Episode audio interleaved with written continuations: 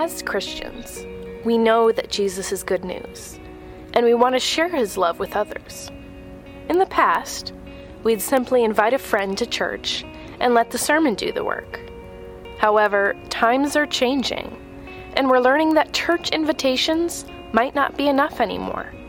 Today, Jesus is using his people to invite others into their homes and ultimately their lives. And by others, we mean seekers, saints, and sinners, all of the people who make up the body of Christ.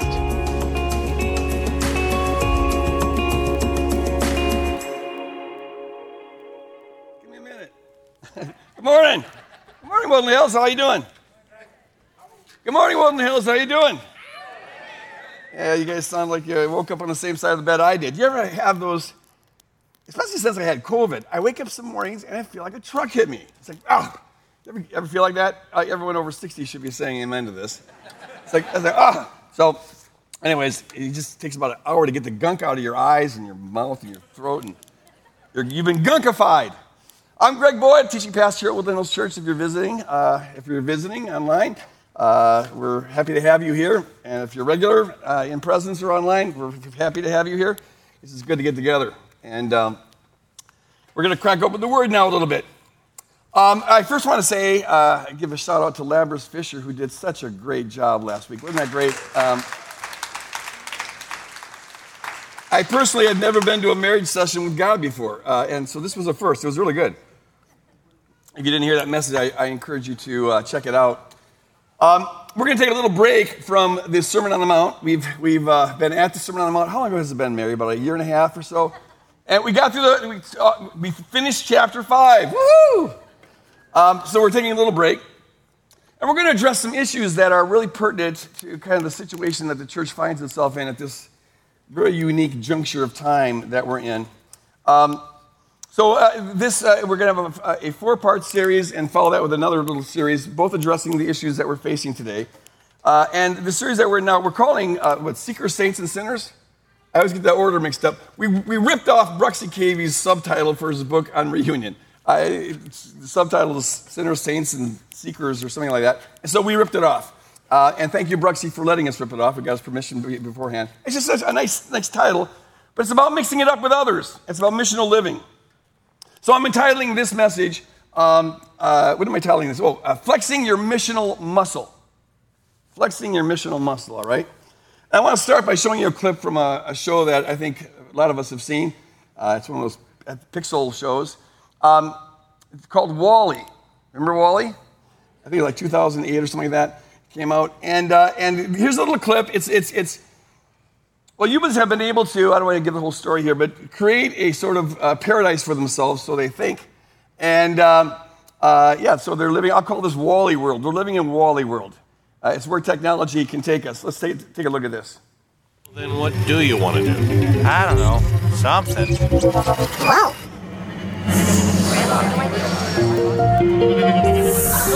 Make a place scream. Jealous no, it doesn't sound Look, I'm tired of So we'll this. tell next week over. If you can't fold the straws, you have to decide any good.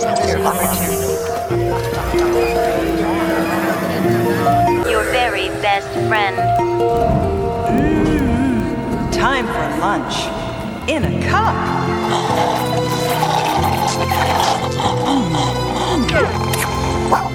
Feel beautiful. It's the new oh, stunning. Great. I know, honey. Men. Attention, Axiom shoppers.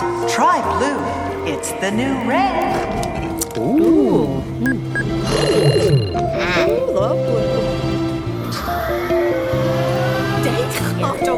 Started on the date. Every hollow date I have been on has been a virtual disaster. If I had one, one who wasn't so superficial, you know? There are good men out there. Well, I know. Well, I know because I've screwed them. Uh, what the?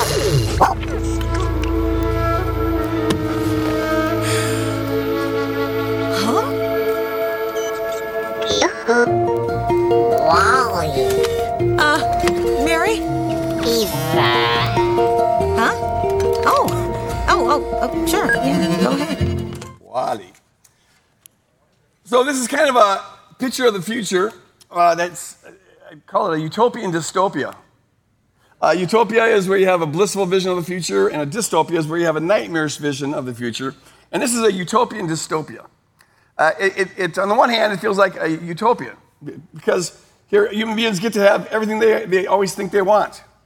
Uh, we have every convenience. Everything is exactly our way. You can have things tailor made to you. You don't have to be inconvenienced by dealing with other things and other people or by doing anything, extending any effort. A life of doing nothing but consuming pleasurable things, what could be better than that? It feels like a utopia. But on the other hand, it's a dystopia, a nightmare. Because precisely because humans have managed to get machines to do everything for them, uh, their muscles have atrophied. Uh, even their eyesight is beginning to atrophy because they're always glued to the screen. They can't even hardly see without that screen being there. Uh, it's, it's a dystopia because uh, humans have allowed themselves to just be pulled into internet wormholes, their own little private worlds locked in. And they only interact with other people through those private worlds. It's a dystopia.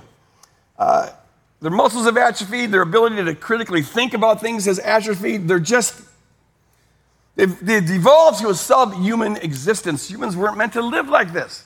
And so it feels like a utopia on one hand, but actually it's a dystopia.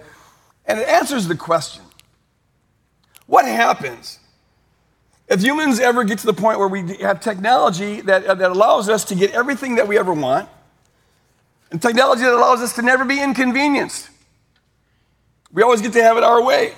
Uh, allows us to, well, what happens when, when, when, everything is just right there at our fingertips?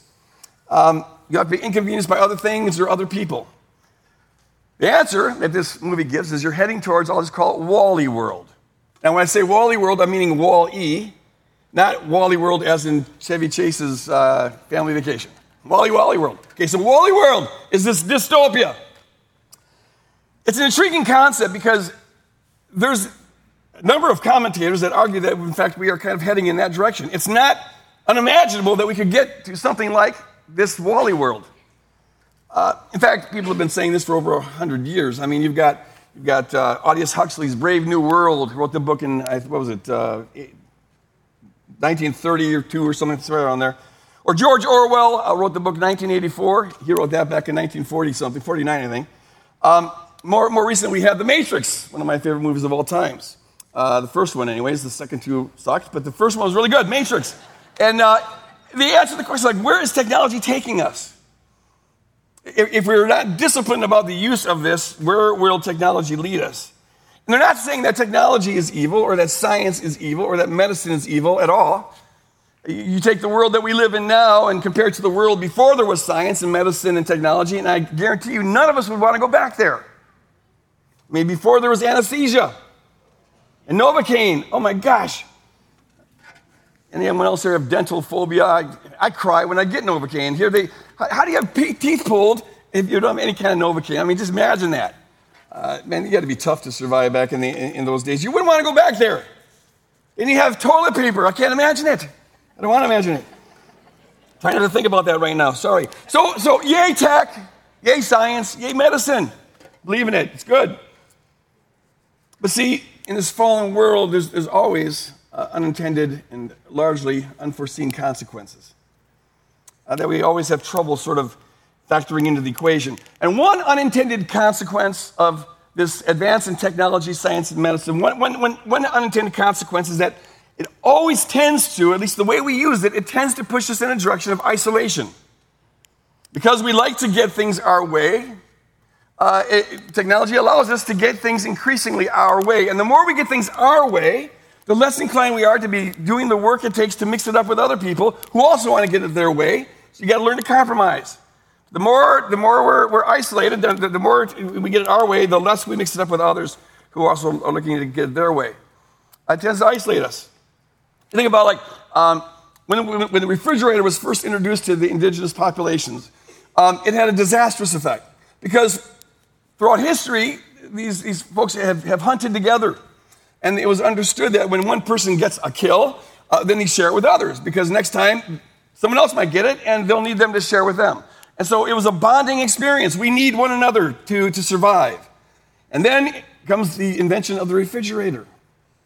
And uh, now you can, you can store it up for yourself. Uh, you might go out and get yourself a deer or something like that, but why share it with others? You can make sure that your own family is taken care for. uh, by putting it in the refrigerator and, and, and keeping it. And you suspect that that's what all the other people are doing. So now what happens is uh, what used to unite the tribe begins to divide the tribe.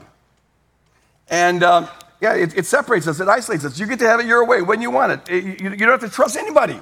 Before you get to trust everybody, now you don't have to trust anybody. Just trust yourself and that good old refrigerator. And then comes radio and television and air conditioning and cool things on the computer you can do 24 7. And that's way more entertaining than being out in the hot summer air, uh, uh, being entertained just by talking to your neighbors, which we've done throughout history up until fairly recently. All those te- te- te- technological advances are one more reason to stay indoors rather than go outdoors. Technology leads in that direction. You get it your way. You can have a professional entertainment. You can have the best of everything right there in your own home. You don't have to mix it up with anybody. And now we've got the internet, which of course is, is, is allowing people to self select themselves into these echo chambers, these silos. And time, all their information about the world comes, is filtered through those silos. So they only get the version of reality that they want. Now technology allows you to get your own version of reality. Choose your own facts. And see, the longer that you're in a silo like that, where all your beliefs are only confirmed, they're never confronted, they're never challenged, you're heading towards Wally World. And, and people's ability and willingness to flex that relational muscle that you need to try to understand somebody who has got a radically different point of view. Maybe something, understand somebody who, whose, whose views are offensive to you. That takes work. It takes a muscle that needs to be flexed. But see, technology now allows us to not do that. The kind of muscle you need to flex to have respect for somebody that you strongly disagree with, well, that's going by the wayside. And see, the old adage is true that if you don't use it, you lose it. And uh, there's more than a few folks that are saying that that is, in fact, in fact, I think it's rather obvious that this is sort of the direction that America certainly is heading, uh, and that the Western world, many people are saying, is, is heading. We're, um, we're heading towards Wally world, not flexing that muscle. Tech technology gives us many wonderful things, but there's always unintended consequences that we've always got to be watch out for, be vigilant about. And this undisciplined use of technology is leads in the direction of Wally world, where our relational uh, muscle and our, our critical thinking muscle is atrophying, and we're turning into relational and critical thinking blobs who simply can consume and do nothing with it. That's Wally world. This is one of the reasons, and I just want to, I hope he doesn't mind me saying this, I'm sure he doesn't, but it's why I appreciate Braver Angels so much. Braver Angels is this organization that exists for the purpose of pulling people out of their silos, or at least helping us from falling into those silos. Uh, it exists to help us uh, understand one another red, blue, liberal, conservative, whatever, to talk with one another, to have decent conversations. And so they hold workshops on this and they have debates that are available. Uh, I don't know, can, can, you put Braver Angels advertisement up there? Because I encourage you to check this out sometime. They host these debates online on, on the most controversial issues you can imagine, and they take people from opposite uh, uh, points of view, bring them together, and they have a dialogue.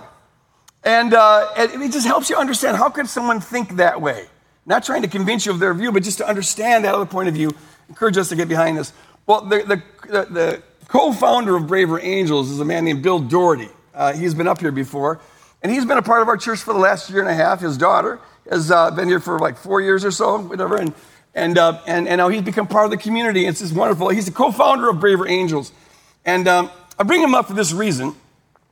Uh, they have recently been invited to go to the White House and to speak to a subcommittee uh, uh, in Congress on uh, bringing civility to government. Because they're aware that right now things are so toxic, so polarized, that nothing much is getting done. Yes, we got the infrastructure bill passed, but uh, the whole is just toxic. People aren't talking to one another, cooperating, or anything like this. And so somehow they got a hold of braver angels and said, Will you come here and help us get along with one another? And, and Bill has now gone and testified before Congress. And I see he's a part of our community, and so where he goes, we all go. And so I would like you to just be open to the Spirit bringing him to mind and braver angels to mind. Because if there's, if there's hope, in my opinion, if there's hope for this country uh, going into the future, it's, it's in things like that. Uh, where leaders begin to take leadership and role models for the general population, the kind of civility we're going to need if this republic is going to survive. Somebody say amen. So you can think of Bill as Captain America. I jokingly call him that. You got to save this country. Uh, but, but keep him in prayer. I think it's an honor that he's a part of this congregation. It's, it's one of the most beautiful examples of peacemaking and one of the most important examples of peacemaking that's going on in this country. Uh, Braver Angels isn't a specifically Christian organization, but boy, they know how to do peacemaking. And so, so keep them in prayer. And I encourage you to check them out and, uh, and, and maybe attend one of their workshops or their, their, their debates. Now, saving America is above my pay grade. I'm sorry. It just is. Uh, but, but to kingdom disciples, I would just say this uh, the problem is not technology, the problem is the undisciplined use of technology, which means we kingdom people have got to be vigilant at being disciplined about our use of technology. Amen? Uh, put parameters around that. Be always be aware of the negative downside, the unintended, unforeseeable consequences of, of some of the technology we're using, and, and, and guard your hearts and guard your kids' hearts very carefully. And I encourage all of us, as kingdom people who are called to be peacemakers, to always be trying to understand other points of view, really empathetically understanding them. You may be offended by them, you may maybe think they're damaging and destructive, but to always be trying to understand that whatever else happens, do not, please do not let yourself get sucked into this wormhole where everything gets filtered through stuff that agrees with you. Don't, that, that, that just atrophies your brain, causes brain damage. And uh, one of the things we're suffering with in this country, I think, is a serious case of brain damage. All right. Um, flex your relational muscle. If you don't use it, you will lose it. And as kingdom people, we're supposed to be all about relationships. So, my primary concern this morning, folks, isn't to save us from going into Wally world. My concern this morning is to help us prevent going into Wally Church. Because here's another little piece of technology that is a blessing, wonderful blessing. I love it. But I'm also concerned about its negative, unintended, maybe unforeseen consequences. I'm talking about live streaming. Live streaming. It's been such a blessing during this terrible, seemingly unending, very frustrating pandemic that we're in. In the midst of all this, with the lockdown or whatever, we're able to create a virtual space, have a virtual space where we can still get together and, and, and, worship together and, and, and hear the word together and get in gathering groups together and do other activities together. It's been a tremendous blessing. Tremendous. In fact, ironically, uh, during this whole pandemic season, I, I feel like uh, this lockdown, in, in, in, a weird way, sort of unified us more. It, it, it's kind of bizarre, but before, before we had this, before we, the lockdown, before we had COVID business, um, we had like two two, two classes of uh, Woodland Hillsers. Woodland Hillsers. Uh, we had the, the, the, attenders, the people coming in the building, and then we had the podritioners, people who podcast. And the podcasters always felt, to some degree, like they're sort of interlopers. They're sort of listening in on someone else's service. They don't really feel like they're part of it. But then during this pandemic, we've got a thing where, where everyone has to be podritioners. And so it has this equalizing effect. And now that we've reopened again, that distinction between parishioners and attenders seems to be quite irrelevant. It's just it, it, something's changed. And I've talked to a number of parishioners who say they feel like they're more part of Woodland Hills. And I certainly feel like many of them are more part of us as well. And we're now we're looking at ways to make that even more real, having covenant partnership for, for parishioners and, and, and whatnot. We're in a new situation, a new reality. And it's, it's, it's just interesting. And it, it's been a blessing for us. But it does present a new situation.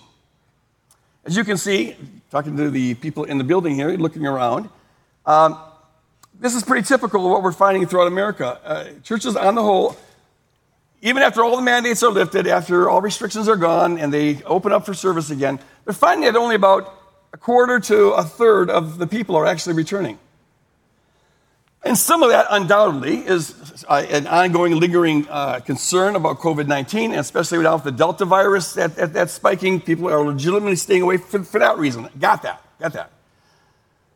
But most social commentators that I know, that I read, um, that, that are in a position to know, study this kind of thing, they, they're saying that something, something fundamental has fundamentally changed for good. Uh, we're, we're looking at a new kind of church right now. The new situation is that uh, many people who used to attend now are choosing to participate via this uh, live streaming. And that's just the new reality we find ourselves in.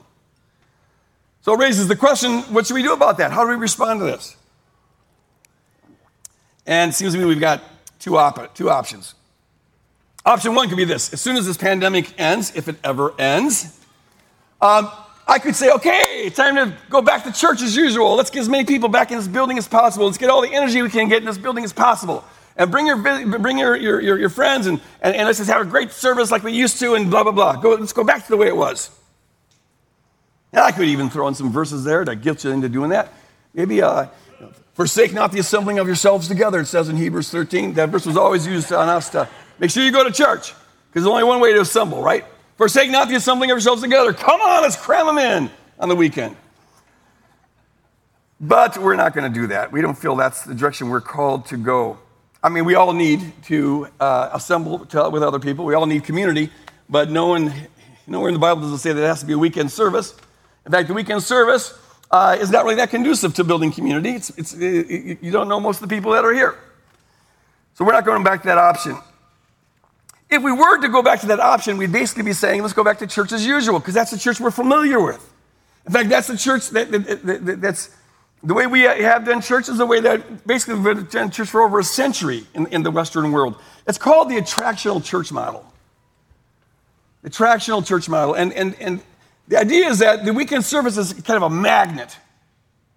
And it's a magnet, it's, supposed to draw people into the kingdom. And you draw people into the kingdom by having, uh, you know, real nice people greeting people at the door, maybe young and vibrant looking people greeting at the door. You come in and you got an impressive worship service. Maybe they have a fog machine and some lights going on, and you got a, you got a, a, a nice young and attractive speaker. and, and, and who, yeah, see, I knew you'd laugh at that one. And um, you're supposed to have a young and attractive, energetic, maybe entertaining speaker who's funny and and, and, and you, you, draw people with that. You draw people by having the best jungle gym outfit for your kids you can possibly imagine, and you have cup holders for your cups and all the conveniences, right? So that's the attractional church model.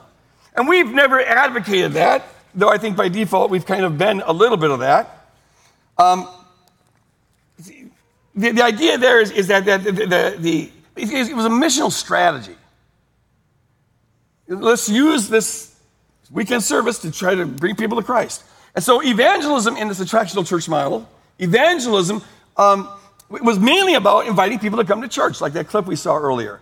That's the main way you do evangelism. And so, uh, and you hope that they'll be attracted to, to, to, this church. They'll like the music, the preacher, and, and they'll come back. Maybe eventually become a Christian. And success in this attractional church model, success was always about how many people do you get into your auditorium? Like how many people stay? That's your criteria of success. It was a missionary strategy. And like all missionary or evangelistic strategies, it had some pros and it had some cons. One pro, one advantage is that to a certain degree it worked. And, and to a certain degree it still works. Um, it works because it taps into the consumer mindset that is pervasive here in America. People generally see themselves as consumers. And as consumers, it's natural for us to go places to check out things. We go to the auto uh, store to see what kind of car we want, and grocery store to get the kind of food we want, and clothing store to get the kind of clothing we want. And so, if you're spiritually curious, you go to a church to see if you get the kind of spirituality you want. And so there's a naturalness to it. It works to a certain degree. To a certain degree, it, it, it still works. I don't want to smash this too hard uh, because we're still using it. And I'd still say, if, if it's natural for you, if you have a, a, a friend or a neighbor, somebody who's spiritually curious, if it seems like it would work, feel free to invite them to the church. There is a unique, there's a unique something that happens when we get together physically that can't be replicated. And God can use that to impact people's lives for the better, maybe lead them to Christ. So still be open to doing that. But we're not going to emphasize that. We're not going to say, let's go back to the way it was. Uh, because this attractional church model, while it still can be used to bring people to Christ, uh, it also has some downsides some significant downsides. I'll just mention three. the first is that uh, this attractional church model, it was losing steam even before COVID. In fact, there's some people who are saying that the attractional church model, this idea of the weekend service as a magnet, the wow factor, that, that it, it started dying in the 90s. Um, it, you'll still have examples of this going on. I mean, some people just are really good at building big things, Joel Osteen, and we'll, we'll have mega churches around, but most of the folks that know kind of church life and, and church trajectories are saying that this is not the, the church of the future. This way of doing church is already on the demise. Among other reasons, younger people are, Generation X and Z, they're tough customers when it comes to impressing them. because they already live in a world that is sensorially impressive. They, they got bells and whistles and the coolest stuff going on all, all the time. So when they come to a service and you got a fog machine and some good music, yeah, they, they've seen that a million times before. And so, yeah, the preacher's maybe a little bit funny and makes a good point now and then, but, but they hear the best and, and they, they, they, the music is the best. They, they've got their preferences already lined up. And so trying to impress them with your church is a really hard sell. A lot of other reasons are going on as well, but in fact, younger people, they aren't drawn to big things the way boomer generation was. They're not as easily wowed as the boomer generation. In fact, they're suspicious of it. They tend to be suspicious of organized big things. They tend to gravitate more towards the small. So that's the first downside of this, this uh, attractional model. The second thing is that precisely because the attractional model tapped into the consumer mindset, it used the consumer mindset to a kingdom advantage. Precisely because of that, it was never very good at making disciples. And it's not hard to see why. If you attract, you know, if you, if you attract people with a certain kind of bait, uh, they're going to stay addicted. They're going to want to keep keeping that kind of bait. That's a fishing metaphor, by the way. Um, or it's like this. So you, you, draw people by giving them their preferences, and, and, and so they, you put in mind the idea that, oh, Christianity is about me getting more of my preferences met. But see, discipleship is the opposite of that. Discipleship begins by saying you surrender your life to Christ. And whatever else that means, it means you're going to have to say no to some of your preferences. You submit your preferences to, to God's preferences. That's what it means to be a disciple, a disciplined one, one who's in the process of being disciplined. And if you've got a consumer mindset, that is not very attractive. Consumer mindset says, I get my preferences, and all of a sudden you're saying, I don't get my preferences. Well, that just doesn't, uh, that just doesn't sell well. So they may be attracted to your church or the wow factor or whatever, but uh, trying to sell them on discipleship, it can easily go in one ear and out the other, especially if the only means you have of influencing people is a 35, 37 minute maybe sermon once a week uh, at best. How much change can you really do in a person's life with a 35 minute talk once a week when the rest of the week they're being filled with all sorts of nonsense? So it was never good at, at, at uh, uh, making disciples. And the third thing is this while it was uh, to some degree, uh, to some degree, an effective strategy at getting people in a building and sometimes leading people to Christ. Well, that's true. Um, it, uh, it never was very it never was written in Scripture. In fact, the truth is that the general thrust of Scripture goes in the opposite direction of the attractional church model. If, Old Testament, New Testament, throughout the whole biblical narrative, you don't find God telling his people, hey, invite the world to come to you. What you find is God telling his people, you go out into the world. You bring what I've given you and you bring it to, to other people. Uh, consider, for example, Jesus' last words, uh, or they're at least among his last words. And, and the fact that they're among his last words makes it more important. If I'm leaving you permanently, the last thing I say to you is the thing I want you to remember most. Right? So this is emphatic here. And here's what he says in Matthew 28. He says, All authority, Jesus, Jesus came and said, All authority in heaven and earth has been given to me. Go therefore, since I've got all this authority, go therefore and make disciples of all nations, baptizing them in the name of the Father and of the Son and of the Holy Spirit. Note, the instruction is not, hey, go and invite everybody to come to you. No, it's you go to them. Last word, go. Get out of here. Spread this gospel. And you find this throughout the Bible. It's emphatic in the New Testament. Uh, Jesus in John 17, he's praying his high priestly prayer. And among other things, he says this to the Father. He says, Father, as you have sent me, I have sent them into the world. To be a follower of Jesus is to be a sent one. That's where the word missionary comes from. You're a person who's on a mission. You've been sent with a mission. You live on purpose with some intentionality. You've got a job to do, and you're sent to do it. And Jesus says, As you have sent me, so I have sent them into the world. Uh, this is as corny as it ever gets, but maybe it'll help you remember. But it came to me while I was putting this message together, and I hesitate to share it because it's so corny. But I almost was going to title this sermon this because it's so corny. But the slogan might be this We got to put the go back into the gospel. Come on, somebody say amen. put the go back in the gospel. It's, it's, it's, it's a gospel, not a come spell, invite spell. No, put the go back in the gospel. There you go. Maybe I should have entitled it that. And see, it doesn't mean that we're all supposed to go somewhere else. Uh, it might mean that, be open to God calling you to say you're supposed to move to this country and be a missionary or whatever. That, that might happen. But it's not primarily a geographical sending, It's more of a, a, a sociological sending or community sending. It's, it, it, it's saying go out from the comfort and convenience and preferences of your own community and bring good news to others. It means that we take the initiative at, at, at serving others. We take the initiative at building relationships. We're to take the initiative at being good news and speaking good news to all people at all time as God leads us. Putting the go back in the gospel. But see, that, that, that go is precisely what often got missed with the attractional church model. If you're appealing to people based on their preferences and you leave the consumer mindset in place, well, they will hear you when you say that, you know, God wants to bless you. But they may not so clearly hear you when you say God wants to bless you so that you may be a blessing to others. And they'll, they'll, they'll hear you when you say you're a beloved child of God. That, that, that meets their preferences. But when you say you're a beloved child of God who's called to be an ambassador for Jesus Christ, an ambassador of the kingdom, you're a beloved child of God who's called to, to be the hands and feet of Jesus, to be a walking billboard for the kingdom. Uh, you, you, you're called by God to be a sent one, someone who's on a mission. Well, that they may not hear so clearly. It doesn't fit their consumer grid, doesn't match their preferences. It's not what they want to hear. It doesn't conform to their confirmation bias, what they expect to hear and what they want to hear. What often got missed in this attractional church model is that when you surrender your life to Christ, he, he, yes, He blesses you and you're His child, and it's wonderful. But part of that blessing is that He calls you to be a blessing to others. He, he, he calls us and empowers us to be goers, to go, to do, to have this. So, so He gives us this, I might call it a, a, a missional muscle. And that missional muscle is our cooperation with the Holy Spirit to do the, the, the work of the kingdom. But see, that missional, that missional muscle, that, that missional impulse that we all have, because if the Holy Spirit abides in us, it's there, but it needs to be exercised, it needs to be flexed.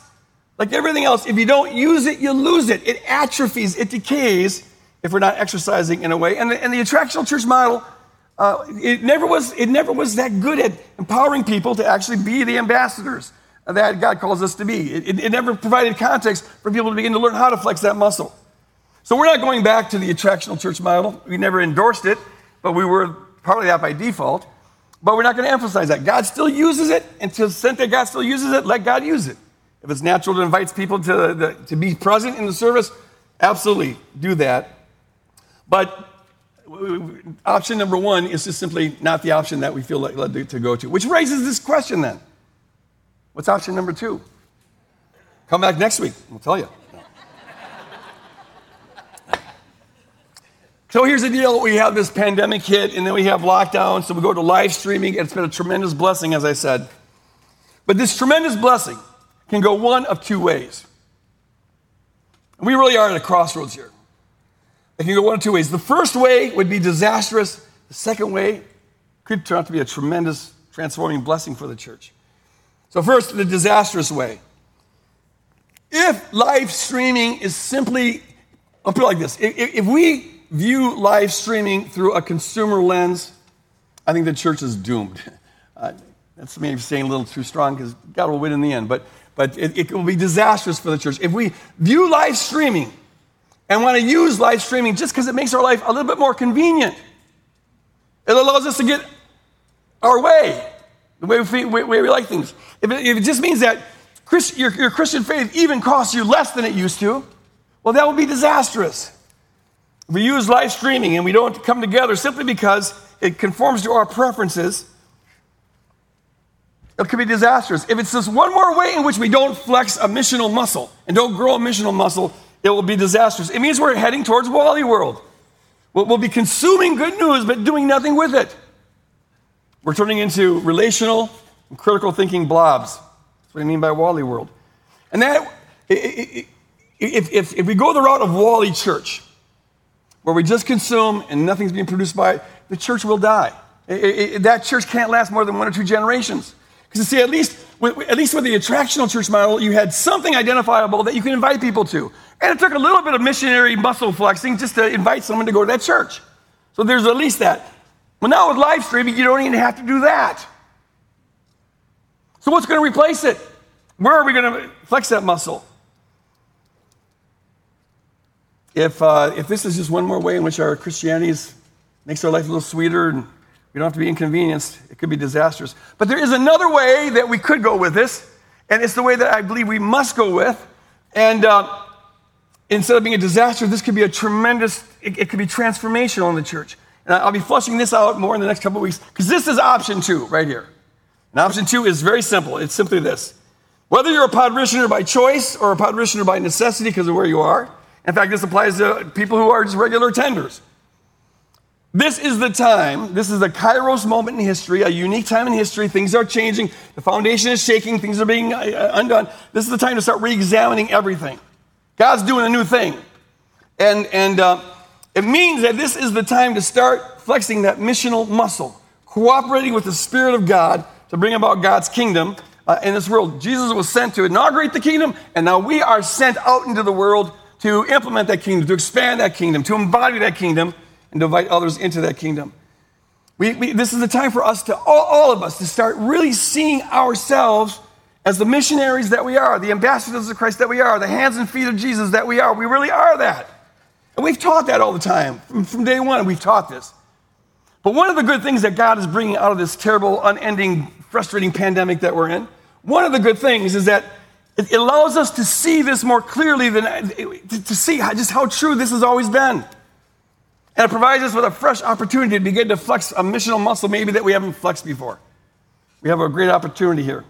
Here's an analogy that, that I, I think works. You know, during this unending pandemic that we're in, um, uh, we've, we've, we've, hailed and, and praised our frontline workers and our essential workers, and rightfully so.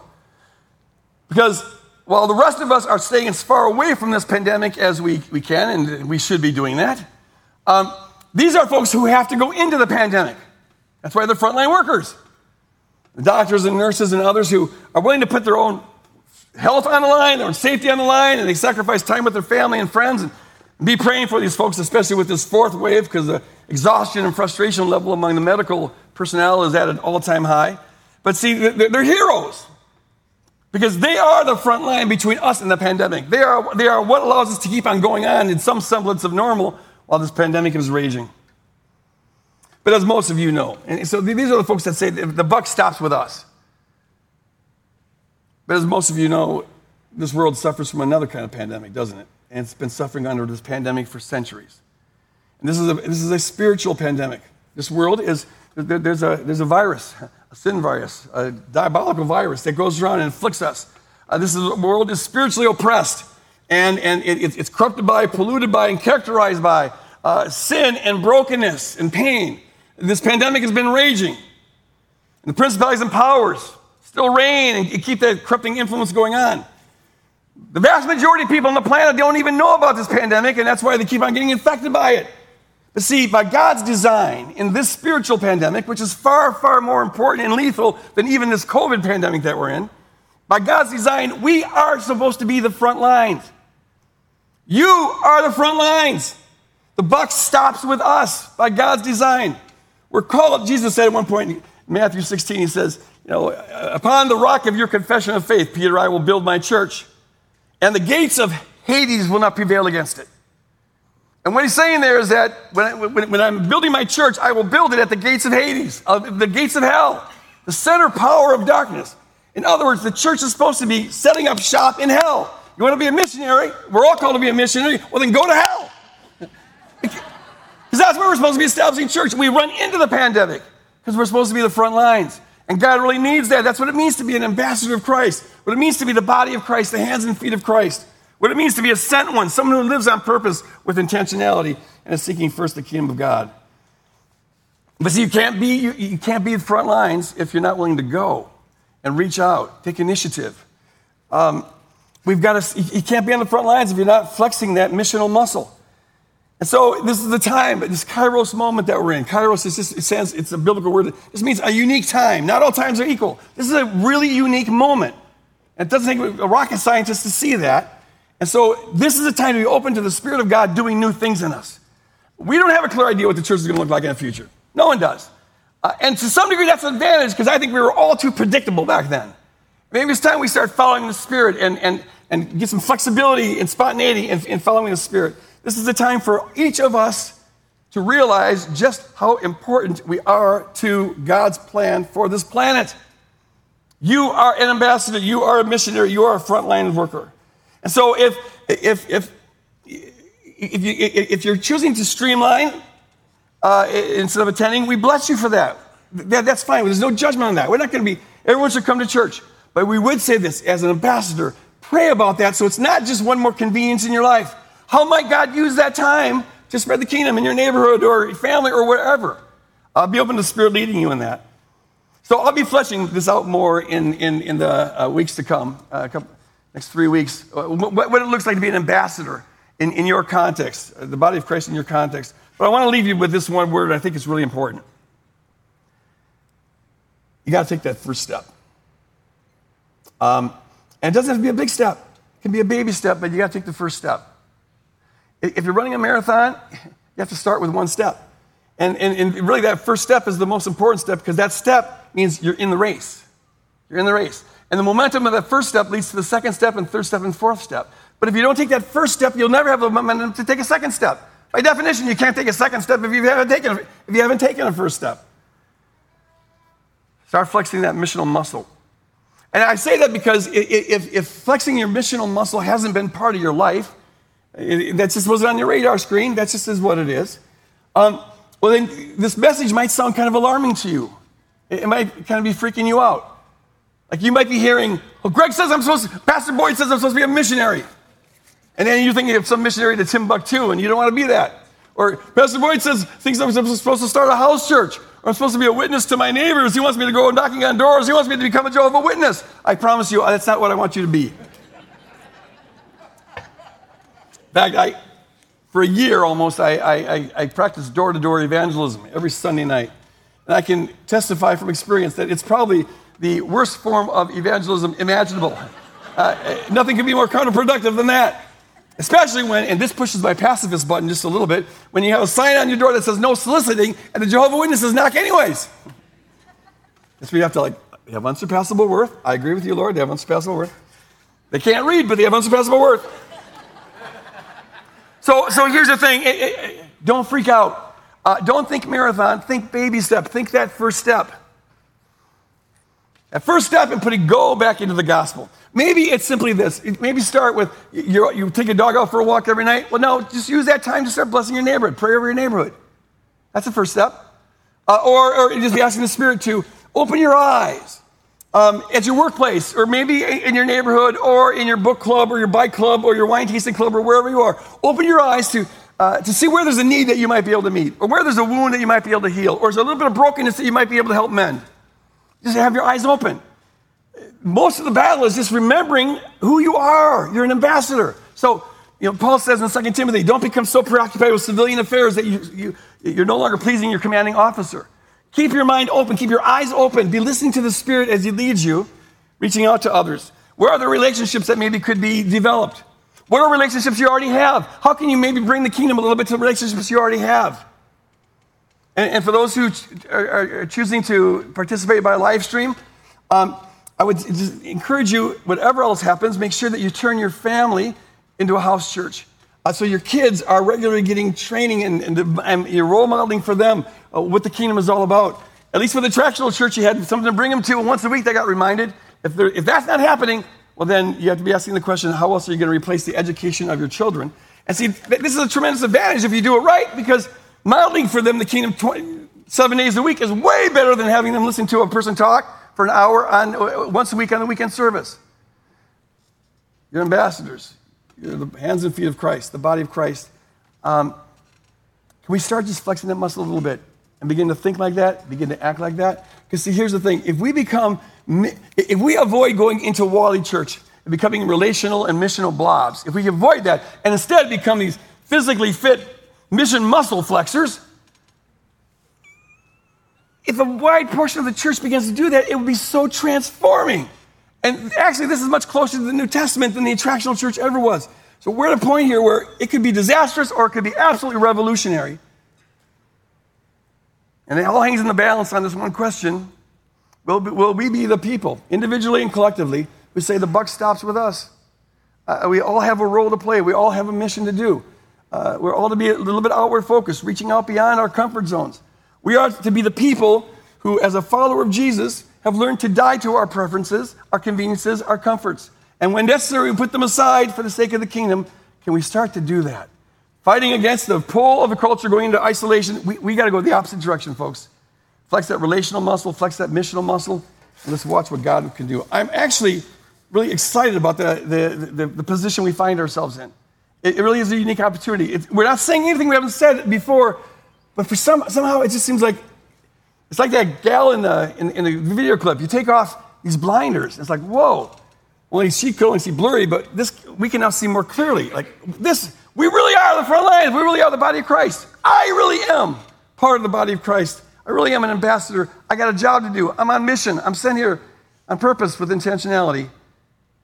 My job is to faithfully carry it out, and part of my carrying it out is to help Woodland Hills as a church body to be carrying this out. And that's something leadership also, we got to be looking at ourselves say, how do we more effectively equip the saints for the work of ministry? But notice, it's the saints who do the work of ministry. And if you are a follower of Jesus, well, the Bible calls you a saint because you're in Christ Jesus and you share in his righteousness. So it applies to all of us. Amen? Uh, am I supposed to make the announcements here, Mary? Okay, so I, I, I, I, probably should get these instructions before we're going public. Uh, so we've got, uh, I, always want to announce to you that we've got prayer rooms available if you would like to have prayer for any need that's in your life. Or if you're here in, in person, we've got prayer folks that'll be up at the, the uh, stage here. Take, take advantage of that. We've got the Musecast on Tuesdays. We've got gathering groups on whatever day they meet. And don't forget the uh, Music Fest here, not dead yet, and the revivals. It's going to be a good time. And that's something you might want to invite your friends to. Who, who doesn't like a rock concert, right? Um, I just send us out, our parishioners, whether by necessity or choice, those who are in the building here, always by choice. I send us out as missionaries, as ambassadors.